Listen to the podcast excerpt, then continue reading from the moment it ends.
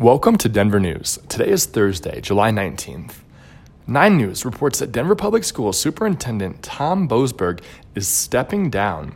Boasberg served as superintendent for 10 years and was appointed to that seat when Senator Ken Salazar selected Michael Bennet to become Colorado's next U.S. Senator, leaving his post as superintendent. Boasberg states that he left the post to spend more time with his family. 2017 and 2018 were years marked by controversy in DPS. That included two scandals at East High School. One involved alleged abuse of cheerleaders, and another of an alleged rape that went unreported by school officials. Boasberg oversaw a period of massive change for DPS.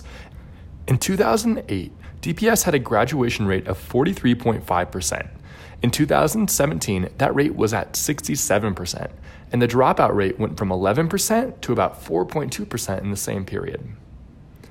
In weather, 7 News reports that it will be scorching hot today with a high of 98 degrees. Tomorrow and Saturday will also be in the high 90s. Sunday and Monday, there will be a high possibility of rain and cooler temperatures. That's your news for today. Check back with us tomorrow and stay informed.